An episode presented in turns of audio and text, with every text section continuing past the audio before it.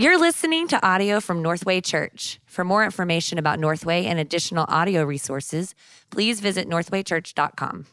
Well, Northway family, so good to be with you here this Sunday. Once again, I'm incredibly thankful for this technology that we have, this space that we have in the midst of this season, but I just got to confess, more than ever, I long to see your face and be face to face once again together. More than ever, I resonate with Paul's words to the Thessalonians in chapter 2 when he said these words, "Since we were torn away from you, brothers, for a short time, in person, not in heart, we endeavored the more eagerly and with great desire to see you face to face." I don't know that I've ever been able to say those words and actually feel them like Paul was feeling them, but I feel them now. I miss you all. I pray for you daily, and I'm prayerfully excited for the opportunity for us to gather once more in the coming days soon. But in the meantime, we're going to continue in our series called DNA, looking at the mission, vision, and values of Northway Church. We're going to be in Ephesians chapter 4 this morning, so if you have a Bible with you, I'd love to invite you to turn with me to Ephesians chapter 4. In our DNA series, we've talked about our mission, which is a church that seeks to glorify God by making disciples of Jesus Christ. And our vision ultimately is to see the city around us encounter the truth, goodness, and beauty that is in Christ. And then we've been walking through these undergirding values, these supporting values that help uphold the mission and the vision that we are committed to as a church. And this week, we're going to look at our 11th out of 12 values, is the value of equipping, that as Northway Church, we seek to equip the saints for the work of ministry. Now, one of the dangers of a church that is not committed to the value of equipping would be the same as having a group of soldiers who were given their mission, they were given their marching orders, they were have been given their weapons and their artillery to head out, only to have no actual battle plan and to have never been equipped to actually use the resources that they had been given. That would utterly affect everything in the mission if those people weren't equipped for the role that they've been given. Likewise, when I think of medical professionals, maybe the opposite of what we're seeing today. Today, in this COVID reality, we have medical professionals who are well-equipped, well-trained, and yet they don't have the resources they need. But can you imagine if it were flipped right now? What if we had all the resources that were around us? There was readily available beds and ventilators and masks, but you had personnel that had no idea how to use them. Think about the effect that that would have if we didn't have a trained personnel who knew what to do with the mission that they've been given. And sadly, this too is a reality in the church, where for many local congregations have bought into the practice of hiring a very few specialized people who feel it's their job to simply provide some weekend goods and services in order to gather a crowd that seeks to consume those goods and services, with the intention of never asking anything from those people other than to financially give so that they can continue the production of those goods and services to be consumed. Think about how much that affects the church and its mission when that's in play. And so the problem comes in that scenario is that when crisis evolves, or when the expectation is finally posed for the biblical mandate of going and making disciples, what you're going to have in that situation is a congregation, a body, a membership that is ill-prepared for the work that is expected of them, who have no idea what to do. Everyone in that category is affected. It comes down to an issue of equipping. The good news, though, that we have this morning that we're going to see here in Ephesians 4 is that we have been saved and resourced for something greater. We have been given not only the mission that we are to fulfill, but we have been given the resources in order to do it. And Paul's going to walk through in Ephesians chapter 4 what this looks like. 4 movements you're going to see today. If you're an outliner, if you're a note taker, here you go. 4 things we're going to see in Ephesians 4. A gifted membership in verses 7 through 10, a gifted leadership in verse 11, being fully equipped, verse 12, resulting in an anchored maturity and fruitfulness for the mission that we've been called to. Verses 13 through 16. Let's look at the gifted membership first. Look at this in verse 7 of chapter 4.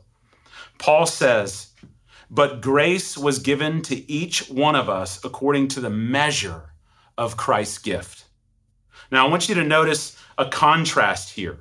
We're going from our corporate unity that we have together in verses 1 through 6 that we looked at back in our unity value, our corporate unity, to now looking at in verse 7 and following our individual diversity as a church. Verses 1 through 6 spoke to the essential things that every Christian on planet Earth has in common. One body, one spirit, one hope, one faith, one baptism, one God and Father of our Lord Jesus Christ. I mean, all of that is universal to every Christian who's ever lived on planet Earth. But now in verse 7, Paul moves to each one. He's going to speak to things that are now different or unique to every Christian that has ever lived on planet Earth, and that is in particular our spiritual gifting. Notice what we're told about our spiritual gifts in verse 7. First of all, every single believer in Christ's church has a unique gift or even multiple gifts that have been given to them by Jesus Christ. Every Christian, there's not a Christian out there who has not been resourced with what Christ deems they need in order to fulfill the mission that Christ called them to. Every Christian has been given at least one gift to be used for the good of the church, as we'll soon see. Secondly, though, notice each of these spiritual gifts are given as a grace to us, meaning they are unmerited, they are unearned. They are not conditioned upon anything that we say or do. They are freely given to us, these gifts, by Jesus Christ. And thirdly, they are measured out, or they are allotted by Christ according to his predetermined purposes. Romans chapter 12, verse 6 says that this measurement of these gifts are given in proportion to our faith, which literally means there is a proportion of faith that we have to work in accordance with the gift that we've been given so that it can operate in its fullness. 1 Peter chapter 4 backs this up by saying that God gives everyone according to the strength that they need in order to operate that gift. And so what we see these gifts are, Romans chapter 12 and 1 Corinthians 12 highlight what these gifts are, and they speak of these broad categories of these gifts, gifts such as teaching, encouraging, giving, serving, mercy. A number of these gifts, even included in these, are what John would refer to as sign gifts, gifts that ultimately demonstrate both the power of the message and the messenger of Jesus Christ and his kingdom. Gifts such as prophecy, words of knowledge, the gift of languages, the gift of interpreting languages, and the effecting of miracles. These are all gifts that have been given by Christ as a grace and measured out to us. In fact, even Peter says in 1 Peter chapter 4, verse 10, he actually summarizes these broad categories of gifts into really two main groupings: speaking gifts and serving gifts, verbal gifts and nonverbal gifts, all given by Christ to the church for use of ministry in the body. These gifts are measured out. They are allotted by Christ and then dispensed by the Holy Spirit. And all that means is that not one of these gifts are a one-size-fits-all. There's not one gift that is just standard to every single Christian that's out there. They are uniquely and supernaturally proportioned and empowered as God sees fit for you and for me, in order to serve a specific need at a specific time for a specific purpose within the church. That's why the best way, by the way, to discern what your spiritual gift is actually isn't going online and taking an online spiritual gift test. As helpful in some regards as they can be, that's not how it's designed for us to be able to discern what our gifts are. The way that you discern your spiritual gift that the Holy Spirit has given you, proportioned by Christ, is by serving. serving needs within the local church, performing ministry, that when you do it, it is blessed by God, it is for the good of another person, and it brings you pleasure in serving the Lord in it. And if I can be honest, I think one of the reasons why so many folks really don't know what their spiritual gift is because they're not serving. They're on the sidelines consuming. But the moment that you start to step in and start serving needs in the church and in the community, needs that maybe you don't at first enjoy doing and some that you do, just serving needs, you're going to begin to find out over time that what God has put in you as a gift begins to come out. And you'll know what that gift is in accordance with Christ's purposes. But let's seek to meet those needs, neglecting to employ our spiritual gifts that God has so given us is actually an affront to Christ, who went to war on the cross to purchase both you and I and to purchase the gifts that he's given for us. We see this in verses 8 through 10. Listen to these words when Paul says, therefore, and he quotes Psalm 68 here. When he ascended on high, he led a host of captives and he gave gifts to men. And he then exposits kind of what that means in Psalm 68 when he says in verse 9, in saying this, he ascended. What does it mean but that he also descended into the lower regions, the earth? He who descended is the one who also then ascended far above all the heavens that he might fulfill all things. Again, Paul is quoting Psalm 68 here. Psalm 68 is a victory hymn that was written by David when Israel had made their conquest of Jerusalem from the Jebusites and the triumphant ascension of God as the ark was carried up on top of Mount Zion.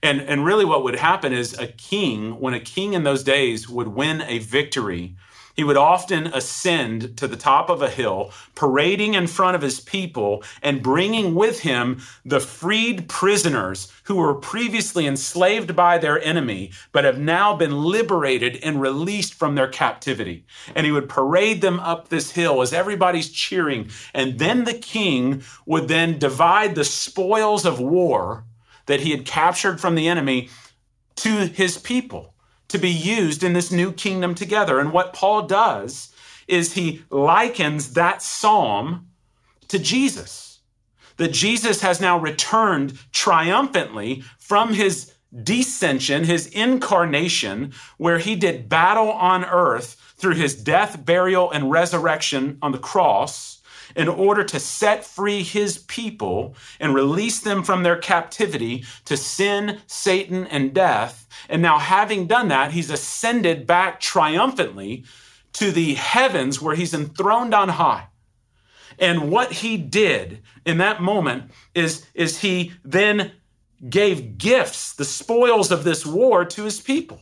The first gift that he gave was the Holy Spirit. As John chapter 14, Jesus promised that he would give once he ascended. He gave the Holy Spirit. And then through the Holy Spirit is the dispensing of the gifts that Christ has chosen for his people to have, the spoils of this war to now be used for the good of this new kingdom. And so we, as his people, have all been given gifts to be used for his glory and the good of his people. But the question is how? How do we use these resources that we've been given? Well, I'm glad you asked. Verse 11, we see our second major point in this text, a gifted leadership. You see this in verse 11 when Paul says, and he gave the apostles, the prophets, the evangelists, the shepherds, and teachers. Now, I want you to notice here, we not only have gifts that are given to people in the church, but here we also have a people who are given as gifts for the church. Gifted offices, as some have noted. What Paul is doing here is he's listing in chronological order the gifts of leadership that Christ first appointed to lay the foundation for the church there in the first century. He begins with apostles. Apostles is the term that literally means sent ones, those early eyewitnesses of Christ who were appointed and commissioned to bind or establish on earth what Christ has bound or established in heaven, and to loose or reject on earth what Christ has loosed or rejected in heaven. All that's from Matthew 16. These were the ones that God used to establish the never-changing doctrinal truths and faith that has been once for all handed down to us, as Judas told us. But then he mentions prophets who were in conjunction with the apostles, those whom the Holy Spirit illumined in accordance with apostolic truth to provide guidance and exhortation and clarity for the church moving forward. And then he speaks of evangelists. Those were those who were sent forth from community to community, from town to town and city to city, unashamedly proclaiming the word of God and the gospel of Jesus Christ, persuading entire towns and communities to repent of their sin and put their faith in Jesus Christ, thus bringing new converts into Christ's church. And then we see pastors and teachers, or literally in the Greek, it's pastor-teacher. It's conjoined. Two is one here. These local shepherds called elders, whose job it was to gather those new converts from those evangelists and now care and nourish for them through the teaching of the Word of God. And many believe the first three were given by God as gifts for the church universal, and the latter two there are given for the church local. But the question is, what is this leadership for? Why did Christ give it? Well, again, I'm glad you asked. Look at verse 12. Here's our third movement in this text. So that the church would be fully equipped for ministry. You see this in verse 12.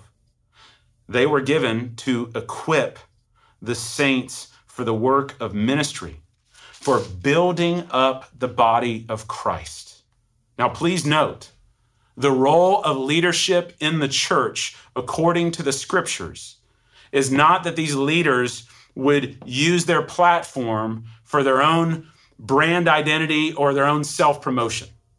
It's not so leaders would use their platform to gain more followers on Twitter. It's not so that the leaders of the church would be primarily social event planners to coordinate the schedules and activities for everybody's social interaction in the church. It's not that these leaders are there to ensure that the felt wants and preferences of every single member in the church finds its own line item in the budget. That's not what church leadership is for. According to the scriptures here, the primary purpose for God appointing leaders in the church is to equip the body to employ their gifts into the mission and the service of the church. Now, the word equip that's used there in that passage, it's actually translated in a number of ways in the New Testament. In Matthew chapter 4, the same word is used, is translated mending, when the disciples were mending their nets, putting them back together. In Hebrews chapter 11, verse 3, the word is translated prepared, speaking of how God brought the universe at its very beginning into its intended shape and order, preparing it for its existence. And then it's also translated in Galatians chapter 6, verse 1, of us restoring one another after we have fallen, making us whole again, bringing us into fitness. This is what God wants for his church. Intentional training, mending, restoring, and preparing for every member of his church so that we could be effective in deaconing. That's literally the word for service or ministry, that we would be serving well in the church out of the equipping that we've received, so that literally translated here, the house of Christ, the body of Christ might be built up and established. But we go established for what? Well, why is it important that these leaders equip the members to use their gifts for the service and ministry of the church, that we would be built up? Built up for what? Well, again, I'm glad you asked. Our fourth movement, final movement in this text you see is in verses 13 through 16, resulting in an anchored maturity and fruitfulness as we serve on mission for our Lord. Notice the threefold purpose of equipping in verse 13. That is really the result of the one goal of being built up. You see in verse 13, Paul says, all of this until we attain to the unity of the faith, the knowledge of the Son of God, and to mature manhood. That is the measure of the stature of the fullness of Christ. Three things he lays out there as the result of this equipping. Unity of the faith. This is the fullness of the unity that we saw in verses 1-6. Those doctrinal truths that hold us together, that we hold fast to, that are expressed and enjoyed together. These are solidified when we are equipping one another in ministry. And notice, secondly, knowledge of the Son of God. Now, this is more than just a cognitive, intellectual understanding of those truths about Christ. The word that's used here is epikenosis. It's a word that means a deep experiential knowledge and relationship with. Like, this is what we're after in equipping. The more that we equip and the more that the body uses their gifts to serve one another in ministry, the deeper our relationship grows with Christ. There's a difference, as you well know, between knowing about someone and actually knowing someone. And the intention of equipping is that we would greater know and experience a relationship with Jesus. But notice thirdly as well, maturity. Maturity is one of the things that we're after in equipping, so that we would grow up in our faith. But what's the standard of that maturity? Well, notice he says it's measured by the fullness of the stature of Christ. In other words, the more that we equip and the more that we serve one another, the more we'll actually look like Jesus.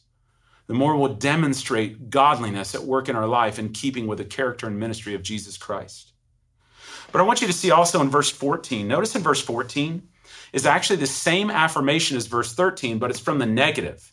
It's just not what we gain as a result of equipping, but what we won't have if we don't equip as well. Look at verse 14. So that we may no longer be children, tossed to and fro by the waves and carried about by every wind of doctrine, by human cunning and by craftiness in deceitful schemes. In other words, we're no longer to be children, but we're to become adults. We're no longer storm-tossed, but we're anchored. All when we begin to equip as a church, meaning we're not susceptible. The more we equip in the church, we're not susceptible now to every wind and wave of doctrine that comes along in our culture, every heresy or every cult that comes along and tries to ensnare us. Nor are we drawn into the clickbait and the hashtag culture of every social media agenda that gets drawn up in the culture around us. But rather, we are rooted in the truth and the image of Christ as we see characterized in verse 15 and 16.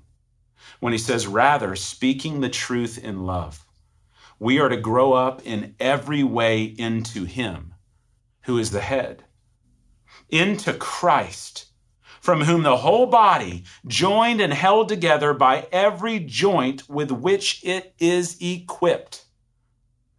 When each part is working properly, makes the body grow so that it builds itself up in love. The ultimate gain is that love would be demonstrated both in and through us. At the end of the day, what Paul is saying here in this passage is that when you see a church full of gifted membership, being equipped by gifted leadership, so that every member can employ their gifts for the good of another, you will find a church that is growing and maturing in such a way that it looks like Jesus, it loves like Jesus, all in order to faithfully fulfill the mission of Jesus. This is what Northway Church is here for. Our job is not to cater to mediocrity by simply creating goods and services for a nominal Christianity to gather on the weekends and simply consume. No, I believe, as one of my mentors, Howard Hendricks, told me, and I've said it many times here before, our job as a church is to make thoroughbreds, not mules. Y'all know the difference between a thoroughbred and a mule? If you were to take thoroughbreds from the Kentucky Derby, those horses, they have a genealogy that is so rich, even today, you can trace their genealogy all the way back to the Arabian desert of horses. And they are known for reproducing strong lines in their genealogy. You know what a mule is? A mule is a horse that mates with a donkey. and it gets an animal that for its life, you can pack a ton of load on it and it'll carry it for a while. But you know what happens to a mule when it dies? It ends. See, the thing with a mule is it can't reproduce. It has no ability to reproduce its own kind. Its legacy dies with itself. And you see, the sad danger of many churches in our culture is that as they grow old, and many studies, almost nearly every study shows this, is that the tendency is that a church, as a church ages, as a church gets older, the more it is likely to turn away from equipping towards mission and instead focusing on entertaining towards comfort. In many ways, churches move over time from being battleships to cruise ships, from being missionary launch pads to country clubs, to being fishers of men to becoming keepers of the aquarium, which sadly results in many Christians having to go outside the local church in order to be equipped and trained for ministry through parachurch organizations. And that's no slam on parachurch organization. I'm the product of a lot of faithful parachurches that invest in me, but it's really an indictment on the local church because in many ways we have failed in the area of equipping. And so at Northway, you need to know this. We don't want to play church. We want to be the church. We want to equip the saints for the work of ministry. And that means it's going to take all of us, not just some of us. So what does that look like here? Let me put some skin on this as we wrap things up. What does this look like at Northway Church? Well, I want to start broad and then kind of go narrow, maybe speak organizationally and then to organically, what it looks like in equipping. Broadly, though, organizationally, certainly we begin with our Sunday gatherings. Our gatherings are important as we assemble each and every week, even in spaces like this right now. But as a church, we believe that we are a believer's church. What that simply means is though we are always sensitive to non-believers who are in our midst and always welcoming and want our services to be engaging and edifying to them. At the same time, what we recognize is the church is a gathering of believers. And first and foremost, we gather so that we can allow ourselves to remember and rehearse the gospel through the ordinances of baptism and communion, so that we can sit under the counsel of God's word and recalibrate and realign our hearts to his kingdom purposes and his glory, that we can lift our affections and worship unto him, that we can encourage one another all the more, especially as the day of the Lord approaches. Like, our gatherings are important spaces, and there is much equipping that is done there. But at the end of the day, we would say that's not where we want to land ultimately as a church. There's more to it than just our Sunday gatherings. And that's why we love our gospel communities, because these are spaces for our large gathering to become small. And so what we have is our gospel communities, which allow us to know and be known by one another, allow us to make known the gospel in the communities around us by which these groups gather to challenge one another, to sharpen one another in our mission, vision, and values. And then within our gospel communities are smaller groups that are C3 groups of accountability to hold one another tight and faithfully to that mission, vision, and values. And so there's equipping that's going on there by our members who are rising up and leading these groups and shepherding in there. Certainly membership is a space for us. We want meaningful belonging. And so our membership classes and our membership in general, we want these to be spaces to where we can proclaim and teach what it is we hold to and these doctrinal truths that we are tethered to and unashamed of, and how this looks like it gets done in our church together as a faithful membership.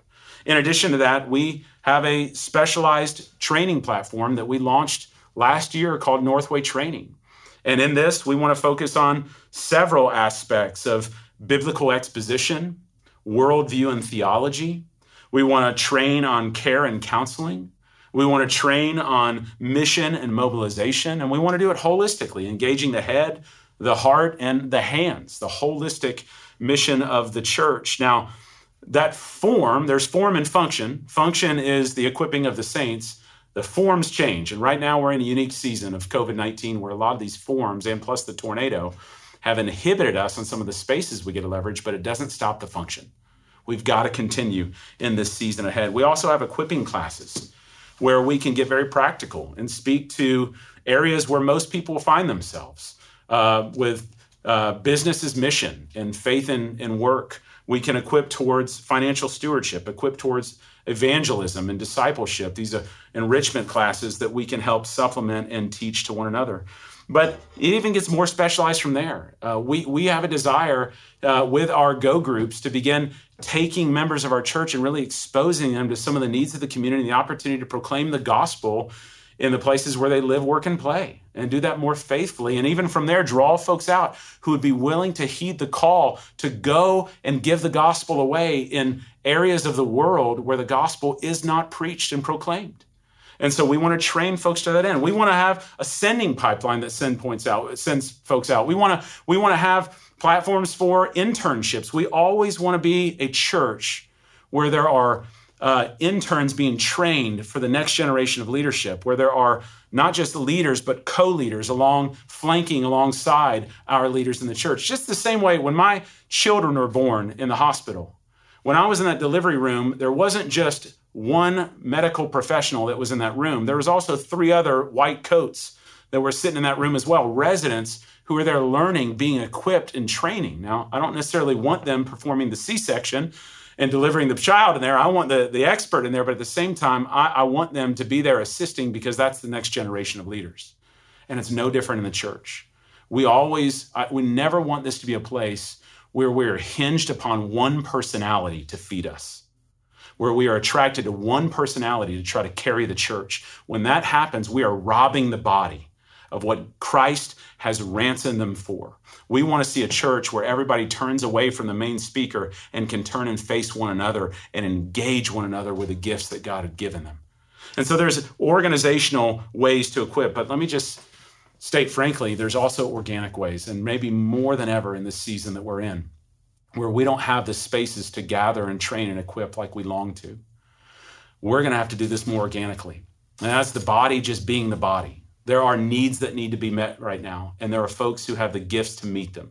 Financial, human resources, and supernatural empowerments that the Lord gives in order to meet those needs. I love the fact that just in the past couple of weeks, we've had a ton of members in our church assemble into a COVID-19 response team who are ready on the draw to go serve the needs of the community in specialized ways.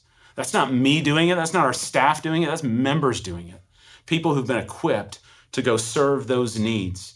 And we want to offer a lot of resources as much as we can in the season, both on our website and in our weekly email, to help support and resource the church so that they can be the church. We can be the church to those who are in need. But church, understand this. This is one of our values at Northway, equipping.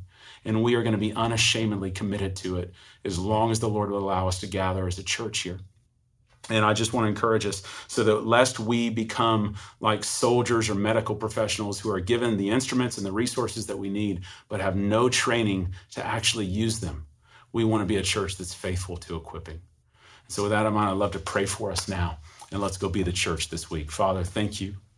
Thank you for your word that you've given us. Thank you for what Christ has provided for us on the cross, not only purchasing us, releasing us from our own captivity, but then giving us the spoils of war through the Holy Spirit, dispensing a variety of gifts that you've empowered us with, that we might use them and leverage them for the good of the church, that we might be built up as a church, anchored and fruitful for the mission and the ministry that you've given us.